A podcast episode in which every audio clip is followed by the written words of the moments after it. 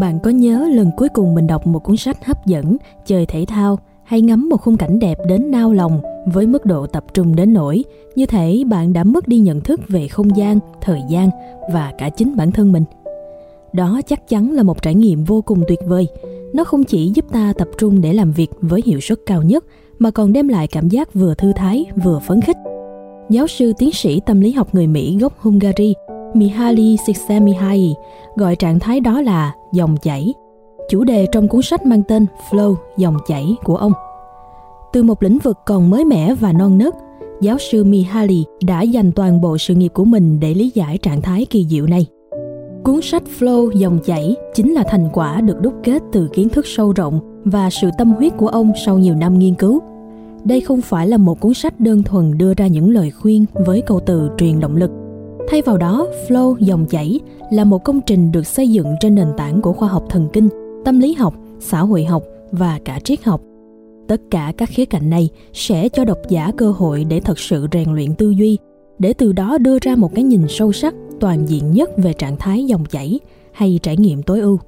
Theo Mihaly, trải nghiệm tối ưu có được từ trạng thái dòng chảy sẽ giúp con người khai thác tối đa tiềm năng của bản thân, dù là trong công việc, sở thích hay các mối quan hệ. Ở trong trạng thái này, con người sẽ dồn toàn bộ sự chú ý của mình vào một mục tiêu duy nhất và tắt đi tất cả những tiếng ồn không cần thiết. Chính sự chuyên tâm vào những mục tiêu cụ thể, rõ ràng này sẽ từ đó tạo ra trật tự cho tâm trí, giúp chúng ta thật sự thưởng thức cuộc sống và hạn chế những lo âu, sợ hãi vô lý. Hãy lấy ví dụ một người leo núi chỉ sẽ tập trung vào việc leo núi, chứ không chăm chăm vào mục đích leo đến đỉnh núi. Một vũ công ba lê sẽ say sưa chìm đắm trong từng động tác, thay vì nuôi dưỡng suy nghĩ, múa để kết thúc buổi trình diễn.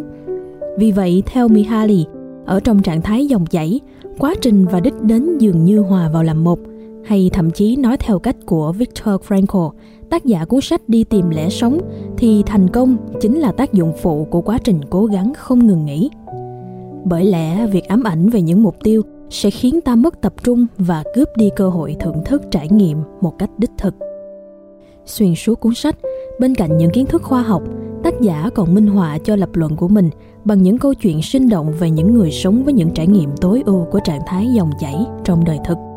Với việc dùng năng lượng tinh thần chỉ cho những việc ý nghĩa và cần thiết, một người có thể sống một cuộc đời hạnh phúc trọn vẹn với sự biết ơn, trân trọng và vươn lên dù là trong nghịch cảnh.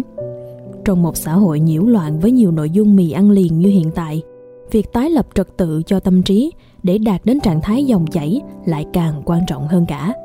Việc có được trạng thái dòng chảy không đơn giản, nhưng chắc chắn khi ta đã thành tựu được điều đó, nó sẽ khiến cuộc sống của ta dễ dàng hơn rất nhiều. Trạm đọc trân trọng giới thiệu cuốn sách này.